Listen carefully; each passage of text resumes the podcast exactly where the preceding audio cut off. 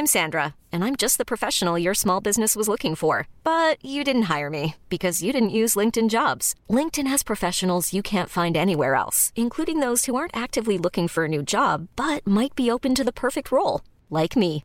In a given month, over 70% of LinkedIn users don't visit other leading job sites. So if you're not looking on LinkedIn, you'll miss out on great candidates, like Sandra. Start hiring professionals like a professional. Post your free job on linkedin.com/achieve today. Many of us have those stubborn pounds that seem impossible to lose, no matter how good we eat or how hard we work out. My solution is Plushcare. Plushcare is a leading telehealth provider with doctors who are there for you day and night to partner with you in your weight loss journey. They can prescribe FDA-approved weight loss medications like Wegovy and Zepbound for those who qualify. Plus, they accept most insurance plans. To get started, visit plushcare.com/weightloss. That's plushcare.com/weightloss.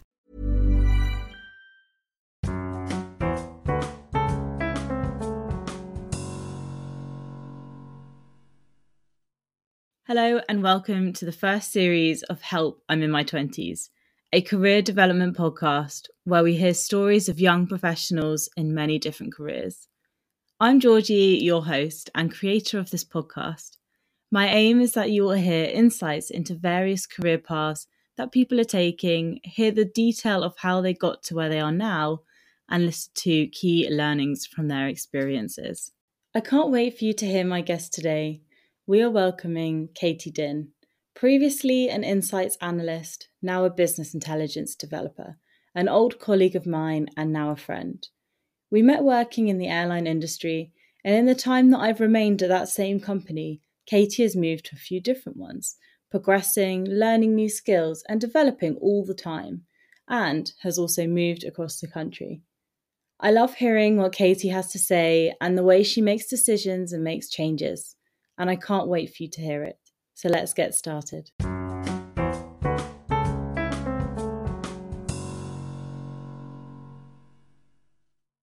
Welcome, Katie, to Help, I'm in My 20s. Thanks so much for taking part. How are you? No problem. Good. I'm good, thank you. How are you doing? All good. Happy Monday. So you've just started a new job in a new company in fashion retail. And how's that going? It's amazing. I'm scared that I'm going to jinx it by saying how good it is. I'm 6 working days in. Mm-hmm.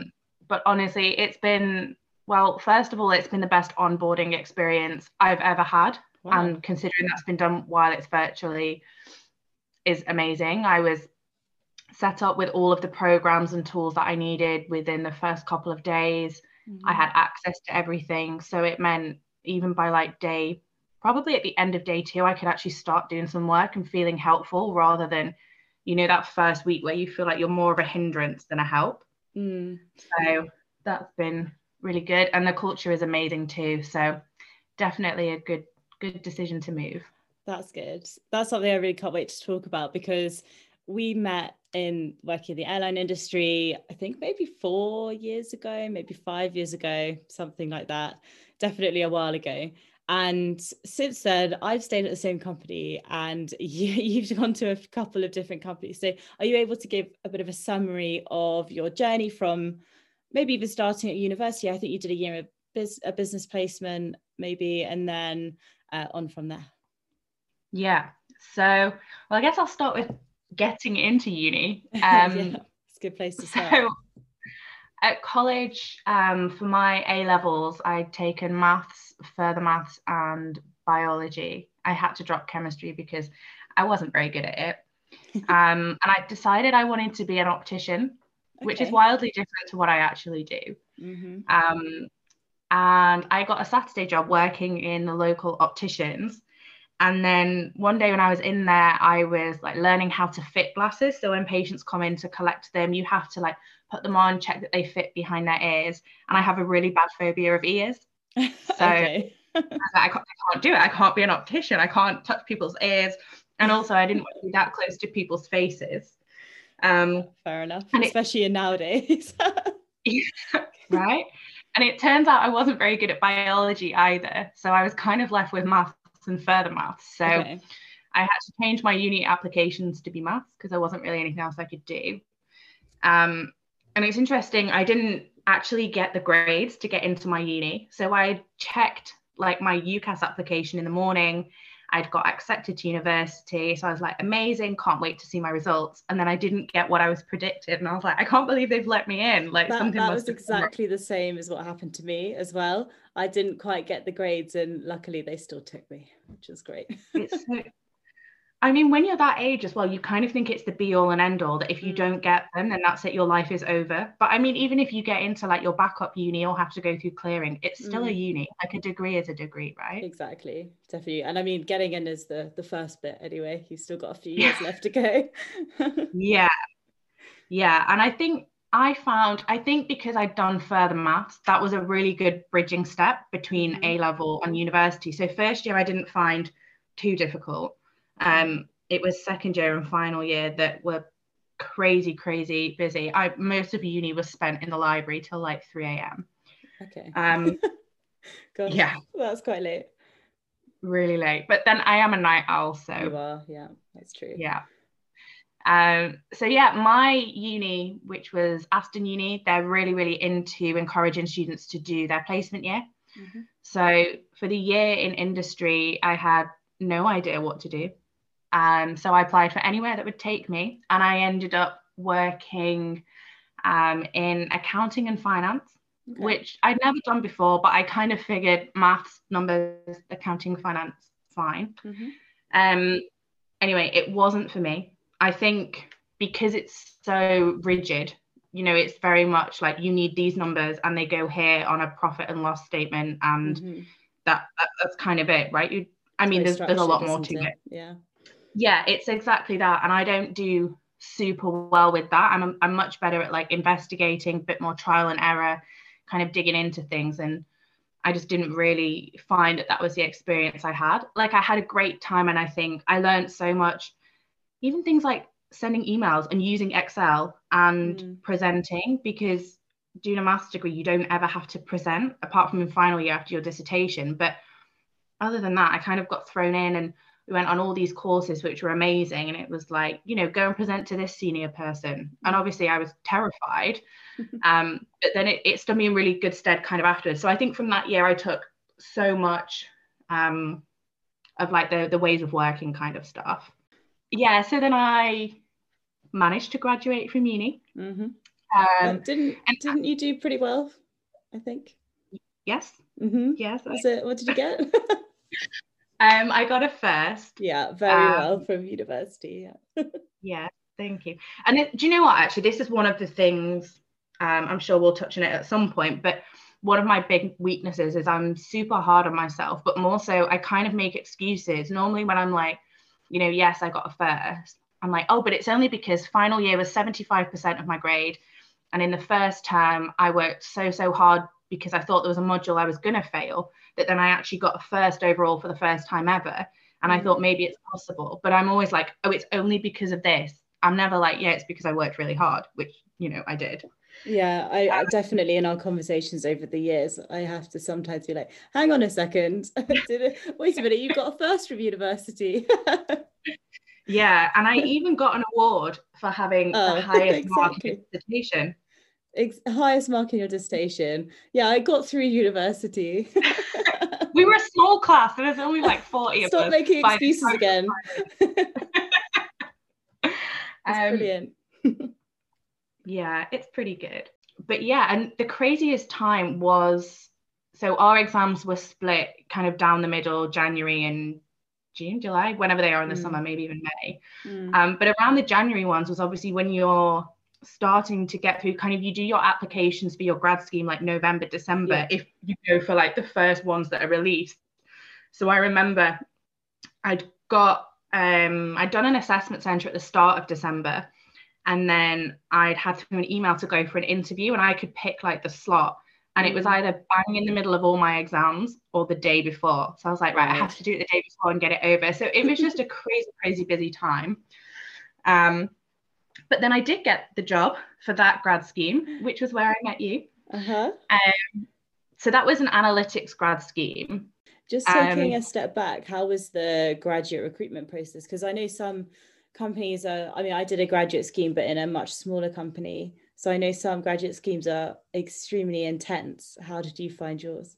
I think intense is a good word to describe it. There was your online application. And then I think after the initial application, I think for the one that I got, I don't think there was a phone interview. I think you were then just invited straight to an assessment centre. And I think you split into three groups. So you all kind of do each part at a different time. And we'd done the tests first, which was amazing for me because I was like, you know, with a test, you can kind of, well, I thought I could kind of tell how it was going. Yeah. Like the maths ones I find like relatively okay. And then the logic ones, they're a complete guessing game, right? Mm. But I must have done all right in that. And I think then I had the group exercise, which I actually find those things quite fun. And I mean, I love interviews as well. I sound like such a dork when I say that, but the group exercise was good. Like it gets you chatting to people, and then it was lunch straight after, so you're still in that mode of like talking to everybody else. Oh, great! That's really good. Starting to network a bit. Yeah, exactly. And they say that they're not, but I'm like, all the assessors stay and have their lunch with you. And I think, it could probably come down to if you and somebody else both did equally as well, but you were super sociable and they didn't speak to anyone. That might play into it. And they say, well, we don't know how they'd fit in the team, so. Yeah, and then the interview stage, I remember them asking if you were asked to estimate how many words are posted on Facebook in the UK every day, how would you do it? Gosh, okay. And I was like, okay, well, first of all, I'd take the population of the UK. And they were like, yeah. I was like, which is? And then they told me, I think like 60 million, is that right? Yeah, I think a bit more, but around there, yeah. I think at the time I was just like, I don't know. So they told me the number. I was like, thanks, guys. And then I was sort of like, over 18-year-olds or over 16, I think you have to be, but probably under like 80 or whatever. So probably like 40%. And then I was like, and then I'd look on my Facebook and see how many people posted every day, how many words, average, blah, blah, blah. And when I spoke to them afterwards, like obviously once I got the job, they were like, yeah, we really don't care about the numbers and you doing the maths in your head. It's just kind of, can you do that quick estimate? If you were in a meeting and somebody asked you something, or there was a number presented, would you be able to kind of say, hang on a minute, that seems wildly out, or that seems pretty good? So it's interesting the things they look for. I was asked a similar question in my interview for the same company, but not part of the grad scheme, and they said, I think it was how many tires are there in the UK? And so it's basically all about understanding how you would approach the problem rather than actually what your answer is. Yeah, so then after that, I went home and was like, it was fine. I'm pretty tired, but I definitely won't have got it. And then 2 weeks later, I was in the middle of telling my friend and her mum at her house about like, oh, yeah, it was good, but I don't think I got it. And then I was like, oh, they've just emailed me. I was like, oh, they want me to go for another interview. I was like, well, that's crazy. Through to the next round. I think there was maybe like 6 of you there. So I recognised a couple of people from my assessment centre day, which was nice, just that sort of familiarity and like we're all in this together kind of thing, but also I want to beat you. Yeah, exactly. Friendly rivalry. And then they gave us a tour of the office and like we had to sit down with some of the managers. So it was actually, it was like pretty enjoyable. Yeah. And then I think I heard back, it was the start of February. Actually, so later. Yeah, like talking through it doesn't seem like that long, but to go from November to February when you're also applying for other places, it seems pretty long. But then I was offered it, I had the contract through a couple, like maybe a month later, and then it just meant I could relax, and that was completely put to one side for the rest of uni. It was like, I know where I'm going next, I just need to get the grades. Yeah, exactly. That's great. And then you started. Yeah. Yes, then I started. But I started and kind of expected, I'll be given an Excel file with loads of data in, I'll analyze it, interpret it. And they were like, so you're going to write some code which will get the data. And I was like, I'm sorry, I'm doing what now? There's a lot of on-the-job training. I would say I hated the first 2 months. Right. So that's learning to code?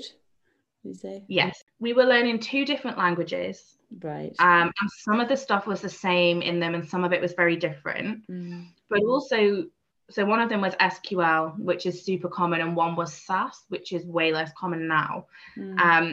But in SQL particularly, there's like 4 or 5 different ways you can do anything.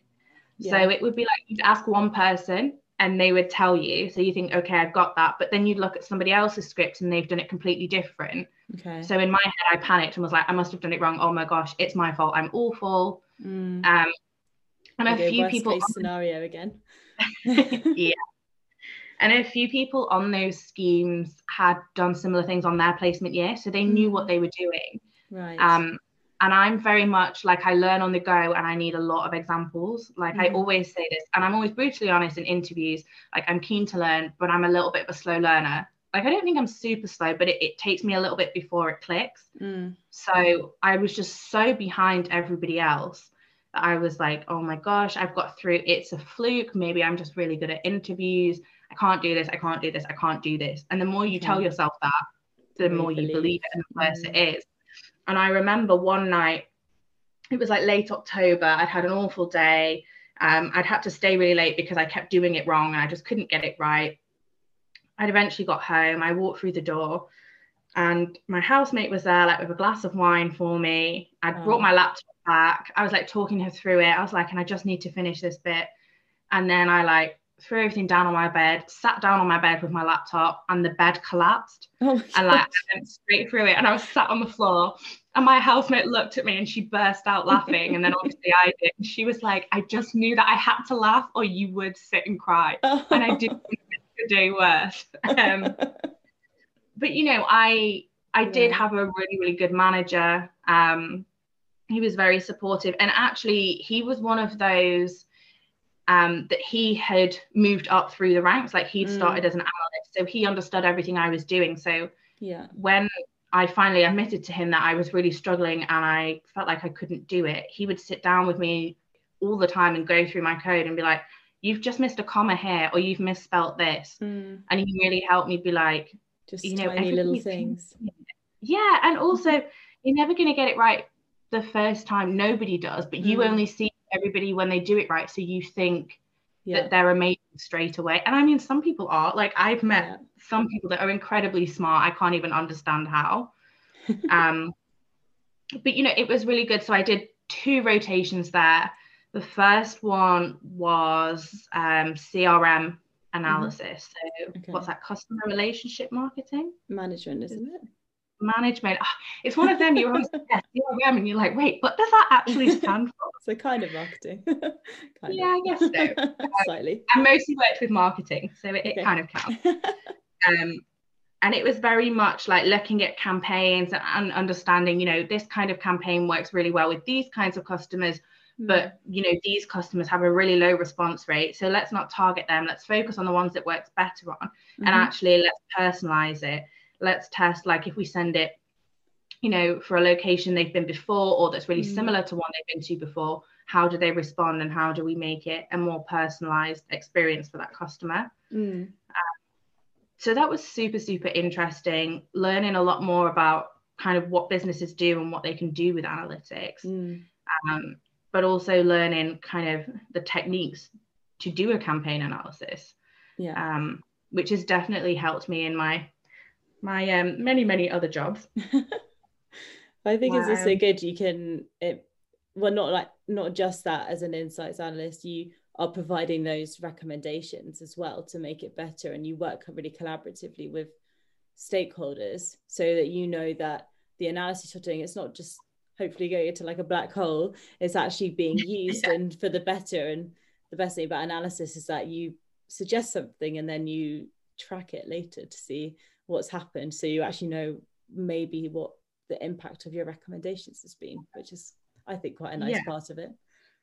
It's exactly that. And I think part of analytics, and I would say, you know, through interviewing and applying for roles more recently, I've seen a shift towards this a lot more, that they're looking for people that act as that link between the business and explain not just here's a report, here's a bit of data. It's okay, I'll book in some time with you, I'll send it to you, but we'll talk through it and I'll explain kind of a bit more what this means and why I've included this extra thing. And what, as you say, it's that recommendation, that it's kind of that rule that's like tell them what you're going to tell them, and then tell them what you've told them. And it is that thing that sometimes, you know, I look at it and it's like, oh, this works really well with customers who travel for leisure. And it's kind of in my head, I'm like, okay, well then, you know, they can work out off the back of that, like, let's target more leisure customers and let's not bother with the business ones. But actually, sometimes some stakeholders are just like, okay. And they're not, because they're not necessarily looking for that recommendation, because it, you know, it's their job. They've always done what they think they should do. It's kind of that advising someone without being patronizing or being like, you can do this. You know, it's kind of making suggestions. So it's a very technical role, but it really helps if you're a people person. Yeah. I think that's one of the reasons you've done so well, is that you do collaborate with so many people, you communicate with so many people, which, you know, not everyone does naturally. Sometimes they need a bit of learning in that area. Yeah, it's, I've always been, I mean, it's hard to get me to shut up, but I've always been quite chatty. And I think there are, you know, if you want to group analysts into two buckets, you often have super, super technical, a bit shy, don't necessarily know how to communicate to the business, in the sense that they maybe go into a bit too much detail or be like, oh, so I selected this group of customers using this and I did this, when actually most stakeholders don't really care. They might ask a question at the end, you know, if you had a control group that you want to test about, how can you make sure it's, you know, a control group that you can actually use? You say, well, we checked it against the demographic and their gender and their age, and everything about them is as similar as we can get. So the only thing that's different is, you know, this group of customers received a campaign, your control customers didn't, so we attribute it to that. And it's knowing kind of, you have some stakeholders who absolutely want to know all the granular stuff, and they're amazing, but also sometimes the worst, because they ask so many questions, you're like, wait, did I do this wrong? Like, should I have done that instead? And also just trying to remind them actually of the recommendation rather than the methodology out of all of it as well. Take the action. But yeah, that was really, really good. It was a steep learning curve. And it was, I think it was a 9-month placement, which I think was a good amount of time, because in the first 3 months, you're kind of settled into the company, your routine, you know what you're meant to be doing. And then the next 3 months, I would say, is where you really get stuck into the nitty gritty of it. And after those 3 months, you're probably like, I know what I'm doing technically. So then you have the last 3 months to be like, I'm so amazing. Look at all this code I'm writing, all this stuff I'm doing. Showcasing your new skills. Yeah. And then I rotated into product analytics, which was completely different, but it was really good in terms of learning, because it's, you're applying the exact same skills and you can see how easily transferable they are. It actually, okay, you're still writing code, you're maybe looking at different tables and applying different conditions, but it's the same kind of structure. So you kind of feel like you've got a bit of a head start and your confidence builds there. So I guess that was kind of like retail kind of experience.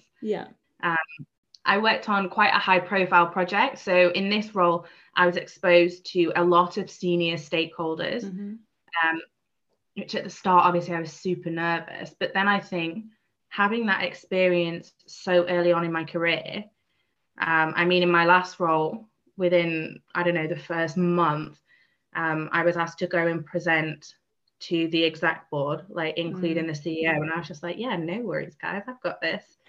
Practice, isn't it?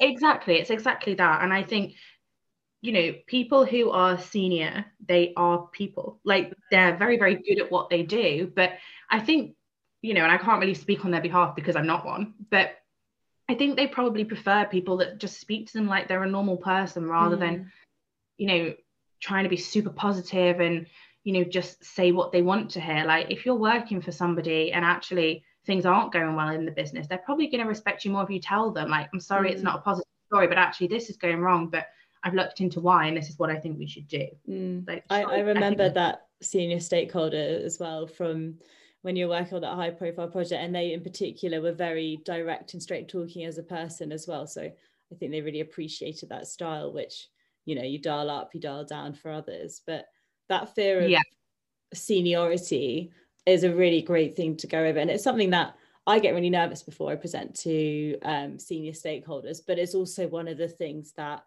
I find most rewarding, in my work and actually really motivates me. So I recently got a mentor, and they've been trying to help me to increase my gravitas. So I've listened to the audiobook Gravitas that she recommended, and that was all about almost kind of faking it till you make it a little bit, and just kind of making sure that your personality comes through. And so being really natural, being yourself, remembering that they're people is such an important thing to remember. Sometimes quite hard in the moment, when especially if you have a difficult message to tell them, but it's also what will make you more memorable to them, which is partially a good thing. Yeah, as long as you do a good job. Yeah. But I think with that stakeholder, I remember I had misquoted a number. Mm.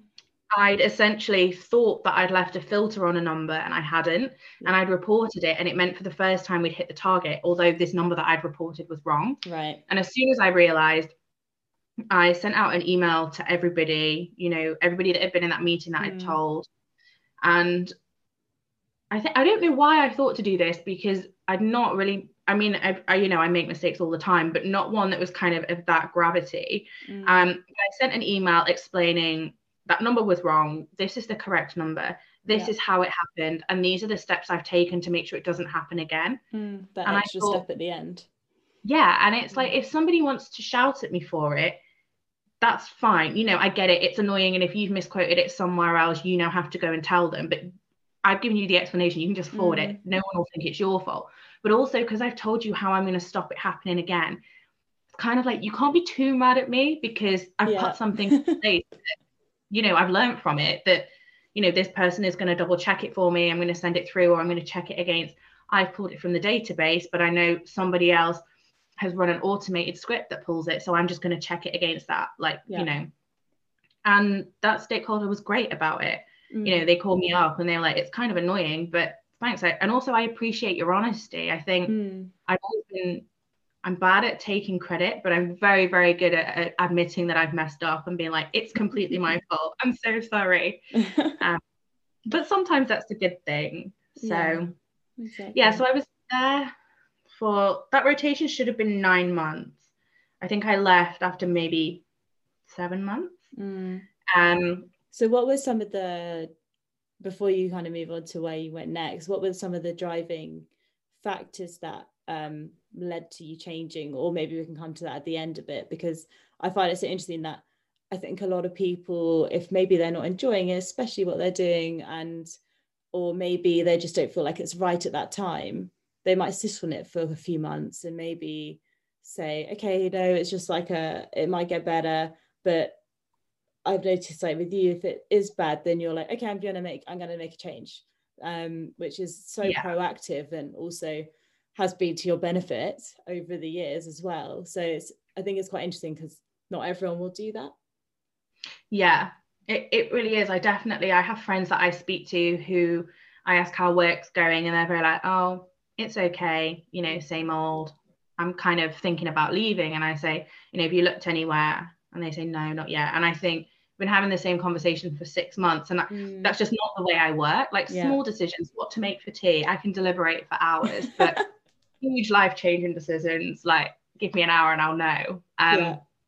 But I think, and what I've done in every role that I've left, but particularly this one, was I was a grad, and I was still learning. I was working on something huge. The demand was crazy, and I'm very vocal, especially when it comes to things that are not wrong, but things that aren't working. And I essentially went to my management and I said, somebody else needs to help support me on this. Because I'm still learning, and some of these tools I'm using are brand new to me, it might take me 4 hours, but it would take somebody else an hour. Can somebody else on it even, part of their time? And it just wasn't possible because everybody was so super busy. So I was like, right, okay, this isn't really working, but I'm going to stick it out. But what I quickly realized was I was using the same 3 tables of data every single day.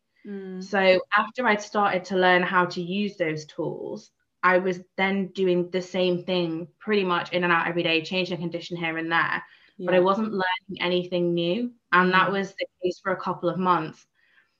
And I thought, if I'm super stressed all the time, I'm feeling overworked, okay, I was very appreciated. Like, I cannot fault anyone that I worked for. Everybody was grateful, and I got all the credit, which was, you know, that's nice for anybody.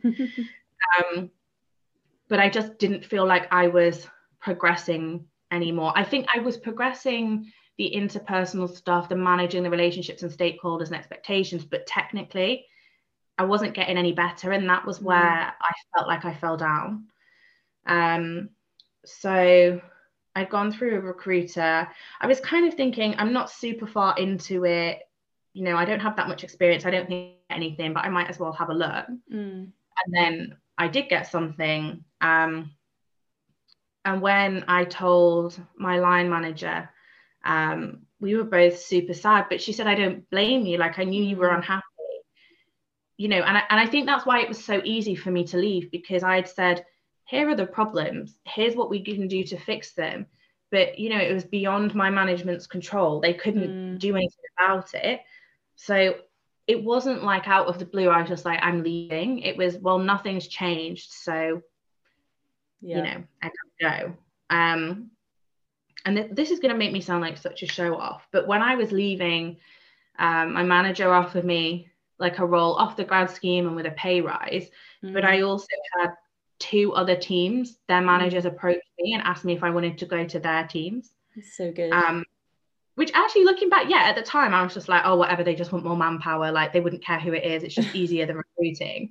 But actually I think they wouldn't have asked me to be in the team if they didn't think I could do the job. So exactly, that was at least nice. And I remember my manager at the time, we had a one-to-one just before I left, and well, it was not my line manager, kind of above her, and he was so sweet. He gave me loads of advice, recommended some books for me, and I just thought, you know what, I've left, I think, at the right time, because I've not burnt any bridges. Whereas if I'd have stayed longer, I think my attitude would have been pretty bad, and I may well have ended up burning those bridges. So I think, does that answer it, the quick decision? Yeah, it does. Maybe. Definitely. Maybe. It does. So let's move on to your next one. So tell us a little bit about that, and then onwards from there. Yes. So that was an interesting one. It was a role working for a loyalty company. So it was amazing in that it's super, super rich data, because I think, you know, when we worked at the airline, you had known customers and unknown customers, and then your loyalty customers. And with those, you can just see so much more. You know, you have more data points. You can see what customers do over time. Do they return to brands? Do they, you know, when they switch because of a promotion, do they then stay with that brand or go back to theirs? Or do they only buy a product when it's on promotion, regardless of the brand? So you can really group your customers really well. And that means you can personalize the journey for them. And, you know, it's better for the company, but it's also better for the customer. You don't want to be receiving vouchers for something that you would never ever buy, you know, that's annoying. So that one was, it was good, and I don't regret going there. I think pretty soon I realized I was going to get pigeonholed again, just doing marketing all the time, which I think is fine if you've had more experience. I'd only had less than 18 months experience.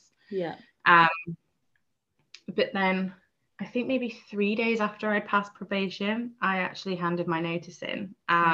But that one, I always say it wasn't my fault. That one was to do with politics around companies buying companies and changing contracts and that kind of thing. Oh, I remember, yeah. Yeah. So I think I probably would have stayed for longer, but equally, I don't think I would have stayed super long term, just because of that kind of being a bit pigeonholed. Maybe I would have been amazing as a marketing analyst, but I wasn't really sure. It was I hadn't done enough other things to know it was what I wanted to do. So then I moved again to a telecoms company. So did you apply to them, or did they get in touch with you? A guy that I'd gone to school with came up on one of my dating apps. Oh yeah. I had forgotten about this. I matched with him. We'd always been like fairly good friends, we'd stayed in touch, and I dropped him a message like, no way, what are you doing down here? And we got chatting, and he actually worked in HR for this telecoms company. And so when all this stuff was going on with the contracts at the place I was still working, I was asking him about it and kind of said, you know, what's your advice? And he said, we've got a role going here. It's a senior role. This was on a Thursday. There's never been a faster or easier way to start your weight loss journey than with Plushcare. Plushcare accepts most insurance plans and gives you online access to board-certified physicians who can prescribe FDA-approved weight loss medications like Wegovy and Zepbound for those who qualify. Take charge of your health and speak with a board-certified physician about a weight loss plan that's right for you. Get started today at plushcare.com/weight-loss. That's plushcare.com/weight-loss. plushcare.com/weight-loss. I'm Sandra, and I'm just the professional your small business was looking for. But you didn't hire me because you didn't use LinkedIn Jobs. LinkedIn has professionals you can't find anywhere else, including those who aren't actively looking for a new job, but might be open to the perfect role, like me. In a given month, over 70% of LinkedIn users don't visit other leading job sites. So if you're not looking on LinkedIn, you'll miss out on great candidates like Sandra. Start hiring professionals like a professional. Post your free job on linkedin.com/achieve today. A lot can happen in 3 years, like a chatbot may be your new best friend. But what won't change? Needing health insurance. United Healthcare Tri-Term Medical Plans, underwritten by Golden Rule Insurance Company, offer flexible, budget-friendly coverage that lasts nearly 3 years in some states. Learn more at uh1.com. Quality sleep is essential. That's why the Sleep Number Smart Bed is designed for your ever-evolving sleep needs. Need a bed that's firmer or softer on either side? Helps you sleep at a comfortable temperature? Sleep Number smart beds let you individualize your comfort, so you sleep better together. JD Power ranks Sleep Number number one in customer satisfaction with mattresses purchased in-store. And now, save 50% on the Sleep Number limited edition smart bed for a limited time. For JD Power 2023 award information, visit jdpower.com/awards. Only at a Sleep Number store or sleepnumber.com. Morning, and he said, but the closing date is tomorrow, as in there will be a hiring freeze as of Saturday, well, end of the day, Friday. He was like, so let me speak to my friend who is the recruiter for it, and we'll see if we can get you an interview with the hiring manager this afternoon. And I was like, yeah, okay, fine, no worries. It means I don't have time to sit and stress, so whatever. So we did that. And then they asked me if I could go in for an interview the following morning, and I would have to answer like a bit of a case study. I think normally you had to do two case studies, but they said, you know, we'll only ask you to do one. So I walked there the next morning and I had the interview. And again, you know, they kind of said to me, are you sure you don't mind coming in so quickly? And I said, well, I'm going to tell you that I work to tight deadlines and that I work well under pressure, so it's kind of a good way to prove that to you. I can't say that and say, no, sorry, it's not enough time. So I went in, and the interviewers were both really nice, really knew what they were talking about. And apparently one of them didn't know that I'd only been told the night before, so then he was surprised when I didn't have a second, you know, question prepared. And then they, you know, they kind of spoke afterwards, and he said, why didn't she have another question? And they said, oh, well, you know, she only found out last night that she was going to come in. And he said, well, if that's what she can do in a day, you know, imagine. And they offered me the role. And I think it was one of those, because I'd gone from graduate analyst to analyst, and then this was senior insights analyst. I was like, there's no way I'm ever going to get it, because I've been doing this job, what, less than 2 years. They're not going to you know, give me that title. They did, but then the interesting thing that I found out was when people came off the graduate scheme, they went straight to senior, which sounds great, but once you've been senior, the equivalent of that role might actually not have the senior in front of it in another company, but then you might be reluctant to move because it looks, you know, on your LinkedIn and on your CV that you've kind of gone down a step. So I kind of resented a little bit that I had senior there so early, because I was still learning so much. But anyway, so I started there, and it was very different to anything I'd done before. It was product usage. So again, you have that really rich, you can see the customer. You might not know who they are. There's nothing to identify anything about them, but you know that they did this thing on this day, and then they did this thing, and then hang on a minute, their behavior changed completely.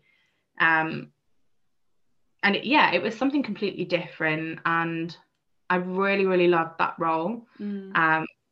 We worked in a small team. One of the guys who was the principal analyst had been there years. And I've never met anyone that can interpret data like him. He would get a chart up and he'd be like, yeah, so it means this and this and also this. And I think you literally glanced at that for 10 seconds. How do you know that? But then, you know, he would teach me a lot about that. So I definitely learned a lot there.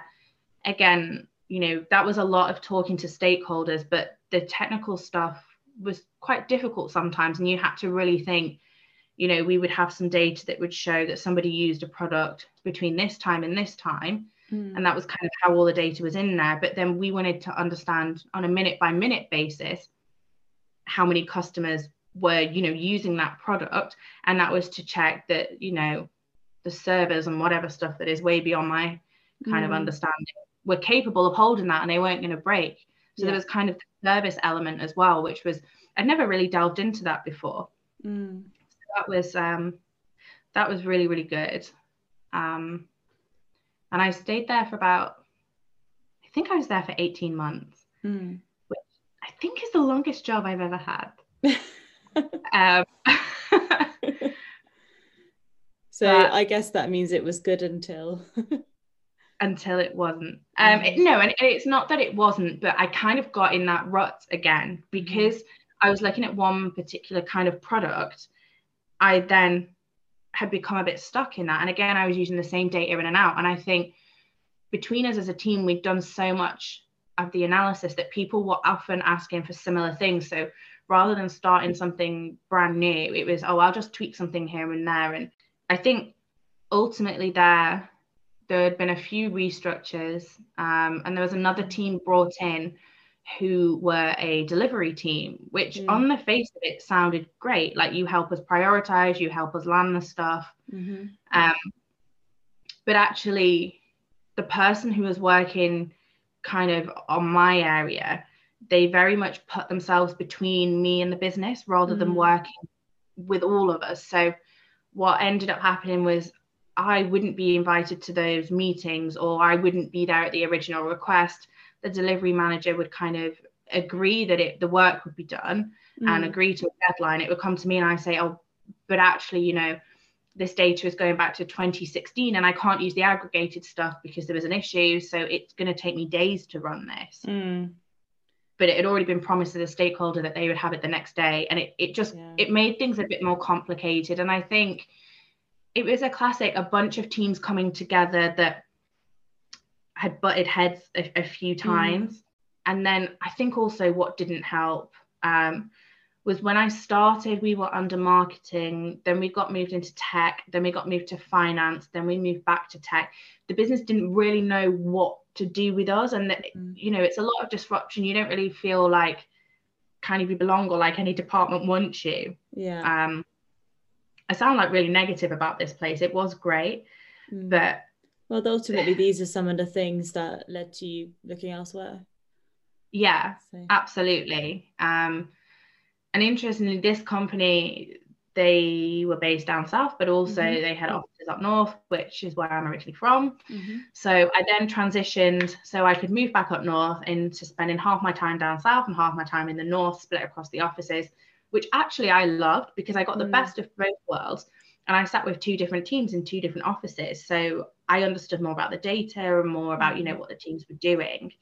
But it's a shame. I think the politics got too much there. I think in every job, there's going to be something. I mean, nothing is perfect, but it's sort of what stress can you deal with? Yeah. And the political stuff for me, it was a bit too much. Yeah. So I was looking, I'd applied for a few roles, spoke to a few recruiters, but I wasn't in that state where I was desperate to leave and I would have taken anything. It was kind of, if the right thing comes up, yes, I will want to move. And then somebody that I had worked with at this company had moved to a retailer up north and had asked me if I would like to apply for a role in his team. Yeah. And I did, and I ended up getting that role. But this role was quite, I say different, it is and it isn't. So this was my first business intelligence engineer role, which at the moment I'm a business intelligence developer. It's exactly the same thing. So what's the difference between, kind of just as define the difference between insights analyst and like business intelligence side? Well, annoyingly, it depends where you work. Right. Okay. So the one that I moved to, there it was very much, if you're the business intelligence team, you build the automated reports. Okay. And if you're an insights analyst, you do the ad hoc questions. And as soon as you get something that you're asked every week or every month, you hand that over to the business intelligence team, because when you're doing your ad hoc stuff, you could write a query and it's not super efficient. It's really like resource intensive. I've definitely nearly crashed servers in most of my jobs by doing something daft and having a million rows in one table, a million in another, and accidentally trying to, it's essentially, we join the tables, and it's essentially kind of doing a VLOOKUP on every single row against every single row. So you get like a million times a million rows. Yeah. That was definitely wrong. But sometimes you do things just because it's the quickest way you can think of to get an answer out, and it's fine because you do it once and that's that, and it was still right. But the business intelligence role, well, the way I see it, is a lot more, let's build something that won't crash the server. It, you know, it's really quick to run, it's efficient, but it's right. And it can refresh in the morning, and it will show all the stakeholders exactly what they need at the start of the day. So at this point, I was kind of thinking, hang on, I've quite a few jobs now. Maybe it's the role that's not right for me rather than it, you know. And, you know, it's all very much, that was my perspective on why things weren't working. It might have been that what I was hoping would happen and would be the right way to work was completely wrong, and that's why it wasn't done. But I started to think, yeah, maybe it's the role. And if I want to try anything else, I want to do it now before, you know, if I work any further up the ladder and then I want to switch to something else, I'll have to move down that ladder and maybe take a pay cut or, you know, whatever. Although, you know, interestingly, I would always say that money isn't my motivator. So the analyst role that I took off my, after my graduate scheme, I took a pretty big pay cut for that. But I was just, you know, I want to be happier in my role and feel like I'm adding more value. Yeah. So I thought I'd give this a try. And the company was great, super, super friendly, but we were a new data team. And what had happened was they had used a third party for all their data and analysis and reporting. They were bringing it all in-house. So when I joined, they were still building the data warehouse and getting it all into the company, but I was meant to be building reports off the back of that. And you know, you speak to anybody who's a data analyst or not a data person, and you say, I was trying to build something off something that didn't exist. Right. That's kind of crazy, right? Your objective for the year. Yeah. I think it was a well-known thing in that company that the reporting team were brought in too early. It was a huge, huge project. It was very ambitious, and it got delayed a few times. So, you know, it was kind of, you'll have the data in July. Oh, now it's going to be November. Now it's going to be January. Yeah. Now it's going to be March. And it was just, you know, the goalposts were always being moved. And I think I had built and published 6 reports in 12 months, which, okay, some of them had gone to like 20, 30 suppliers each, and that's, you know, great. But that, for me, producing the equivalent of one piece of work every 2 months, that's not productive. I wasn't satisfied. And also, I kind of thought the business isn't getting their money's worth out of me. But again, I was just, I wasn't feeling like I was progressing there. I think I'd just gone too far past it, and I was in such a negative headspace about my job. And, you know, I just thought it's also one of them. If I'd have said I was leaving and then I decided to stay, whenever I'd had a bad day, I would always think, I wish I'd left. Yeah. And I think, you know, you've got to go for it. Yeah. So in one of the other podcasts we've recorded, Stuart Tarn, he says, Make sure that you regret the things you've done, not the things that you didn't do. And I think that's essentially what you've just said. But yeah, I think if an opportunity arises and you can't see a huge risk associated with it, go for it. And, you know, I was lucky at that retailer. They've said to me, you know, if it all goes wrong and you hate it, come back. Like, you know, providing there's a role. That's the door open for you. Yeah, exactly, which is super nice. But I think what happened there is what had happened at some of the other companies where I'd said, I'm unhappy, can we try and fix these things? Nothing happens. And then as soon as you hand in your notice, there's kind of a huge, let's fix it. And that doesn't sit so well with me, that it feels like almost I have to threaten something drastic for it to change. Yeah, I think unfortunately that's pretty common. Yeah, and I get it. It's like, you know, she's asked for these things to change, but we can't really do anything about it. But then it's, oh, hang on. You know, we were a small team as well. There was my manager and then 3 of us under him. You know, you've lost a third of your resource. Yeah. You know, that's a big deal. So actually I was really, really torn. And actually this was the one that was hardest for me to leave, I think. And I genuinely had to go away and think for a weekend. And for a weekend, I kind of had to say to everybody, please don't ask me about it, because I just can't process it right now. It's too much. I'm too torn. Yeah. And then I went in on the Monday and I just thought, no, I need to go. And I think part of it as well was I really enjoyed my interview for the company I'm at now. It was, you know, the things we were talking about, we were excited. And they seemed to have a lot of stuff going on. They were a bit more embedded in the company. They had a warehouse full of data. And it was just, you know, they'd already overcome a lot of the problems that I was facing.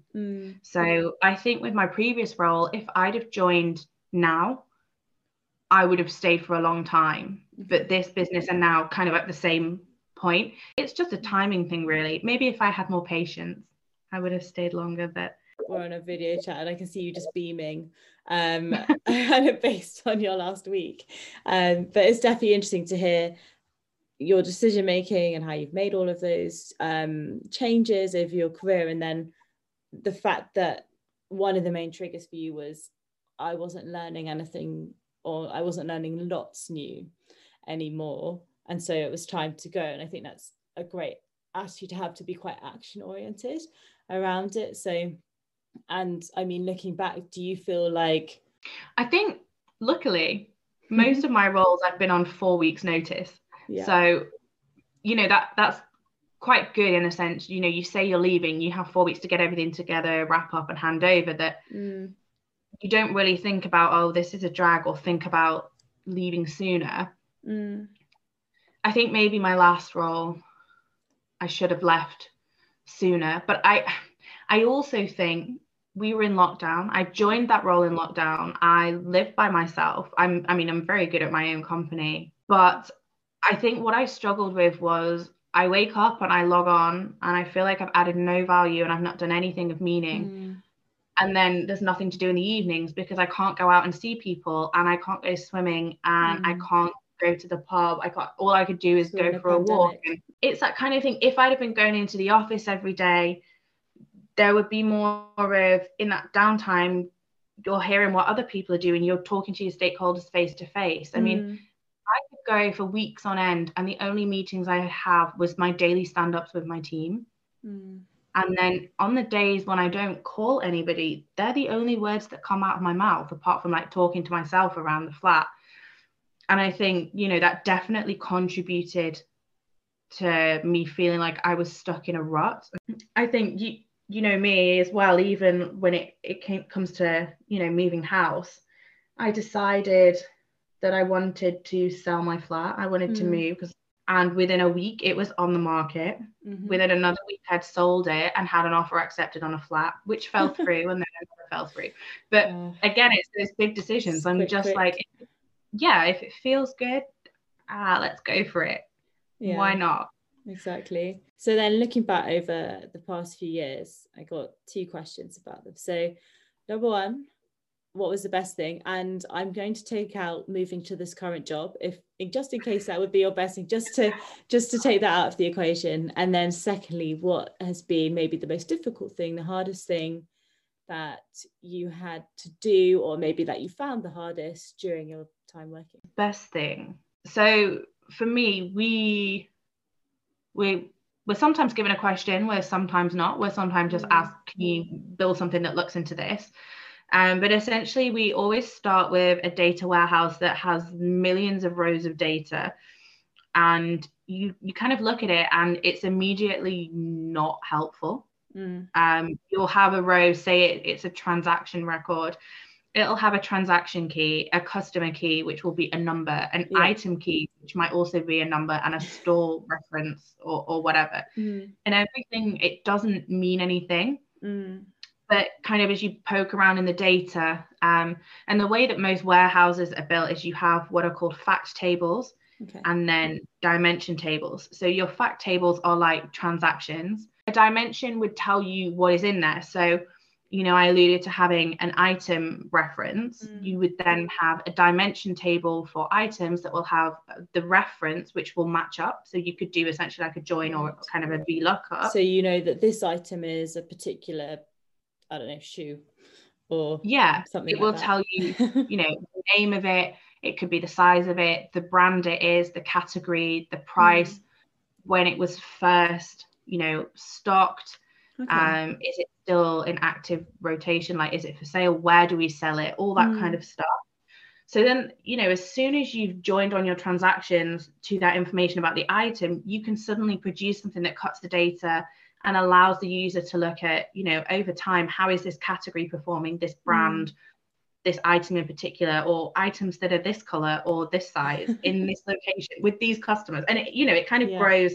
But then you load that into some kind of visualization tool. So we use tools like Tableau or Power BI. I feel like that was a really long answer, but it's basically taking it from one table that you're looking at that seems meaningless to actually speaking to the business and saying, I recommend that you do this thing, and working with them to be like, okay, but how should we do it? Or, you know, they might turn around and say, well, actually, we tried that before and it didn't work. So is there anything else? But it's just really kind of owning that whole thing. It's not, oh, I get somebody to do the coding for me and then I do this bit and then somebody else talks to the business. You get to do everything. So it's super varied every day. Yeah, that's brilliant. I mean, I agree. For me, variety is so important as well. And you're able to, from something that's totally meaningless, drive something that has meaning, adds value to the business. So I can see why that would be rewarding. Yeah, it's exactly that. You see a campaign live and you're like, guys, I helped with that. I pulled the data for that. I did this little bit of it. It's just whatever area it is you're working at, you can see the difference you're making. And I think data often, you know, and I found this when the data team was moved around a lot at one of the companies, no one knew where to put us. You feel so removed from the business, kind of, I think, the way people see IT as well, very separate. So it's having that inclusion and being like, yeah, we collaborated on that. It was great. Yeah. And then is that also the hardest thing? So taking that massive table and doing it, or is it something else? I actually think the most difficult thing is with the data, if you don't know how to do something, there is so much documentation, so many tutorials online and books. As long as you know what to Google, like, how do I join this today? Is there a function that does this? You can find it. Or, you know, everywhere we have data engineers, so the ones that actually pull the data in, and they are your absolute gurus, and they're, you know, super, super friendly and always super helpful. I think some of the hardest things that I've had to do is transforming the way that the business see you. So some teams just do not want to know. And I get it. You've been in a role for years, you know, there's a new team to the business and they're kind of saying to you, let me tell you how to do your job. Let me tell you what decisions you should be making. And it's very much, obviously I'm never going to go to somebody and say that. Yeah. It's very much the way you phrase it. But I think for some people as well, I think maths in particular, maths is associated with data. And okay, I did maths at uni, but you do not have to have done. So many people in data have not done maths. Yeah. As long as you can think logistically, you know, I think people think data, they think maths, and they think, I hate maths, I don't want to do it. Mm. And it's kind of talking to people and being like, but actually you can, like, not being like, I've done the hard work for you, but like all the difficult transforming and the horrible super number crunchy bit is done. Look, I've made you this pretty chart and I've labeled the numbers and we can talk through it together to understand it. But sometimes there's a lot of resistance. I think a lot of businesses now, especially when I'm looking at job specs, say, you know, we want to use data to become a data-driven company. But a lot of people don't want that. And people, you know, it's natural. You go off your gut instinct. And sometimes you still do, or sometimes it's a combination of the two. Yeah. But it's really hard if somebody's asked you to do a piece of work and they're expecting the results to be one thing that backs up an initiative that they want to do. And you have to be the bearer of bad news and say, actually, it looks like you shouldn't do that. Yeah. That, you know, it's difficult. So I think it's very difficult around the attitudes in data sometimes, but I completely get it from both sides. You know, to overcome that, a lot of it is, oh, we worked with this team and we showed them this and then we did this off the back of it and look, it was great and they did this, and people like that a lot more. Building the trust. Yeah, exactly. And then I've got two more questions. So the first one would be, what do you want, or what do you think that the future holds for you? And that could be the next 6 months, that could be 5 years, it could be, you know, if you want 40 years till now, it's up to you to choose what the future is for you. I think, and a lot of this has come from being in the role I've just started. And so we're a small team at the moment, and one of the guys who was my buddy, he is amazing. He's been in the business for a while. He knows everything there is to know about how the company operates and what the data means, but he's super new to analytics and data and writing code. So actually there's a nice balance of both of us asking each other's questions. But I've always thought of myself as not a very technical analyst, but actually when I'm working with him, I'm like, oh, I know the answers. Like, I'm actually quite good. I know what I'm doing. And it's probably the first time in what, almost 5 years since I've, you know, been doing data roles that I felt like I'm good at this and this is what I want to carry on doing. Like, what a great feeling. I know, finally. It's only taken me 5 years of doing it. But, you know, even this week, I feel like I'm adding value and I'm doing a good job, and people trust me. I'm kind of saying to them, oh, can you check it? And they're like, oh yeah, I looked over it, like it all looked fine. And I'm like, oh my gosh, it wasn't riddled with mistakes. So I definitely still want to be in data. I think I want to carry on doing what I'm doing. I think kind of when you're at this level, which I would say I'm kind of like mid-level, it tends to be you either get super, super technical and specialized, or you go down the management route. Right. Okay. And I've always struggled with knowing which of those I've wanted to do, and thought technical probably isn't for me. I now think more so it could be, but when I think about, you know, you asked me about the best parts and I say it's the whole process. If I had to nail down a part of that process, it's kind of the second half of it. It's not the sitting and writing the code. Like, yeah, it's super satisfying, but I prefer the speaking to people and, you know, understanding what it means. Yeah. But, you know, I've never like officially managed anybody. I've kind of been mentors and I've coached people, and I tutored maths when I was at college and when I was at university. And it makes me think maybe I'll go down the management route. I kind of start to feel like I could do it. I think I'm leaning more towards management, but it's a shame you can't do both. Maybe you could curate a hybrid role. Yeah, I think, you know, it's tricky because I think in terms of time, it perhaps wouldn't work. I think you can have people, you know, who would be like a principal analyst and maybe manage one person or maybe two. But I think anymore, and it's then you're the subject matter expert, you're going to be asked questions and you need to do a lot of intense coding, but you've got people asking you questions and you need to sort out, you know, all the admin stuff. But I think, interesting. Yeah, very, you can tell I don't really know, but I'm more open to, I'll still be doing this, not I want to do something wildly different, which the first time I think I would say ever that I've felt like this. So it's quite a nice feeling. That's great. That's so exciting for your future, whatever that may be. So my final question today is, if someone was maybe to aspire to being in data or wanted to get into data or do something maybe similar to your career trajectory and what you have done over the past years, what advice would you give them? Well, if that person was me and they were similar to me, it would be don't beat yourself up when you get it wrong. I think with the technical stuff, you know, I alluded to earlier, there are so many different ways to do everything.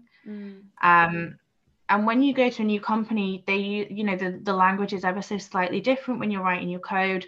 And it's so easy to get really bogged down and be like, I'm so rubbish, I can't do this. Yeah. And it's, I think the main kind of advice would be ask other people for help, because they've probably come up with the same, they probably come with like with the same problem themselves. And I think my problem has always been, I don't want to ask people because they'll think I'm stupid and that I shouldn't have got the job, which nobody thinks like that, because that's horrible.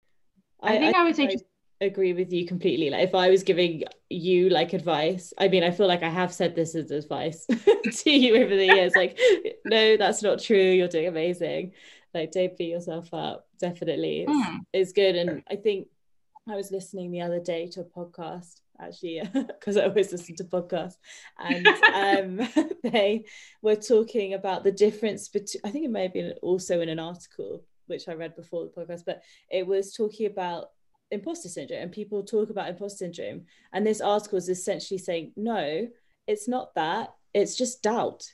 And people have a lot of self-doubt a lot of the time. And yes, there are people with imposter syndrome, of course, but that doesn't mean that everyone has it. And what you're feeling might just be doubt, which I thought was an interesting view, and one that I haven't really heard much of recently. Yeah. And I mean, imposter syndrome, everyone knows what it is, everyone talks about it, but doubt is, you know, it's like the original.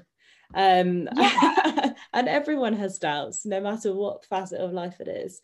Exactly. I think I found it because I've worked in like data and quite technical teams. I am the least techie tech person you'd ever meet. Honestly, no, in one of my roles I was given a Mac and I was like, I don't know what I'm doing with this. I need Windows 98 back. Thank you for having me. It's techie, but then I think a lot of the people who end up in tech and who are in, you know, my teams, I mean, first of all, I can't believe I've not mentioned this, it's mostly men.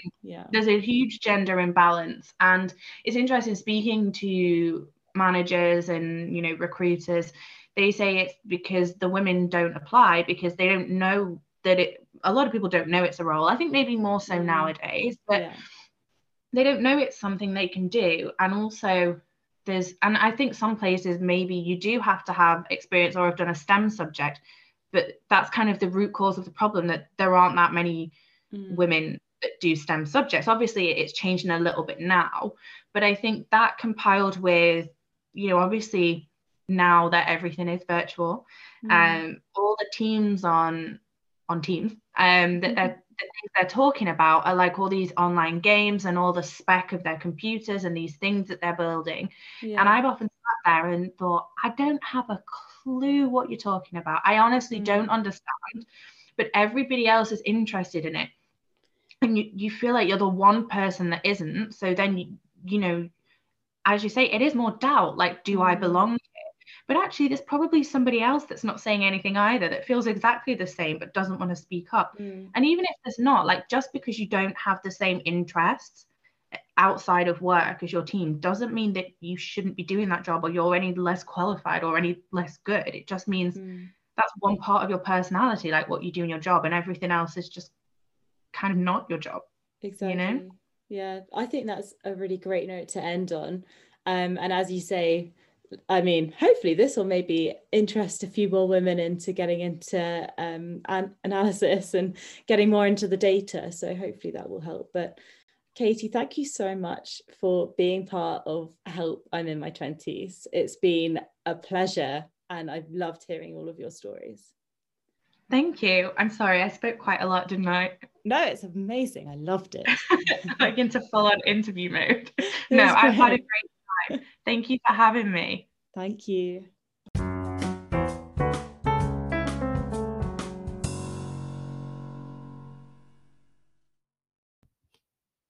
That was amazing. Thank you so much, Katie Din. We covered so much in her career stories, from university courses to graduate recruitment, coding, self-doubt, and stakeholder management. I hope you took away as much as I did from her experiences and how she made decisions along the way, as well as a better understanding of what data analysts do. And as Katie said, it's so important to hear more from amazing women in data, and hopefully to encourage more women to take that step into analysis and the world of data. I also loved that Katie lived by the same mantra as one of my other guests too. Regret the things you have done rather than the things that you didn't do. What a great note to end on. If you like this episode, please subscribe to hear more and like and comment. Maybe even share it with your network. That would be extremely appreciated. If you'd like to get in touch, or be a guest in my next series, please email help.20s.podcast@gmail.com. I'm Georgie, and thank you so much for listening to today's episode of Help, I'm in my 20s. See you next time.